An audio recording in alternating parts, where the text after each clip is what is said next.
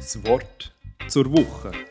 Der GFC Jugendpodcast mit Gedanken aus dem Epheserbrief kompakt, klar und praktisch. Heute mit dem Aviel Henny.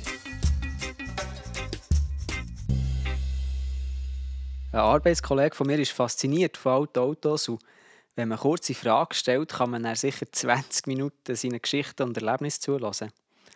Er ist fasziniert von alten Autos.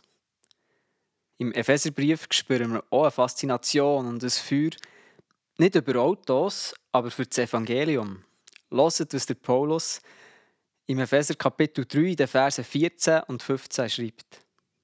Deshalb beuge ich meine Knie vor dem Vater, von dem jedes Geschlecht im Himmel und auf Erden seinen Namen hat. Der Paulus sagt, deshalb beuge ich meine Knie. Und mit dem Wort deshalb meint er das Evangelium. Die Botschaft des Menschen, und zwar Juden und Nicht-Juden, durch Jesus Christus zuversichtlich können zu Gott kommen. Also wir egoistischen, unheiligen, sündigen Menschen können mit dem heiligen, gerechten, allmächtigen Gott Gemeinschaft haben und wir dürfen ihn sogar Vater nennen, wegen dem, was Jesus Christus gemacht hat. Wir geringen Christen, der Paulus bezeichnet sich selber sogar als der geringste von allen, haben die verantwortungsvolle Aufgabe, die Botschaft auch weiterzugeben. Es steht da, jedes Geschlecht, oder man könnte auch sagen, jedes Volk im Himmel und auf Erden hat seinen Namen von dem Gott. Aber das meint nicht, dass Gott jetzt den ganzen Tag im Namen verteilen ist, sondern das geht viel tiefer. Es drückt aus, dass die ganze Schöpfung, dass alle Völker abhängig von dem Gott sind. Er ist der, der Identität gibt, der Sinn gibt, der alles erschaffen und alles erhält. Er ist der, der über allem steht.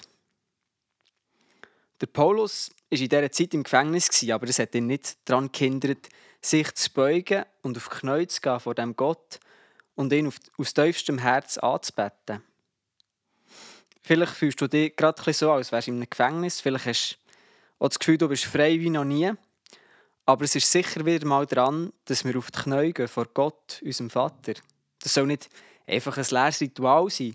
Es ist mein Wunsch, dass wir uns neu bewusst werden, wer Gott ist und dass es nur, dass es nur er ist, der uns als seine Geschöpf Wert und Identität gibt. Ich hoffe, dass wir neu wieder Paulus eine Faszination und ein Feuer bekommen für das Evangelium, die außergewöhnlichste und beste Botschaft, und dass wir wegen dem auf die Knie gehen.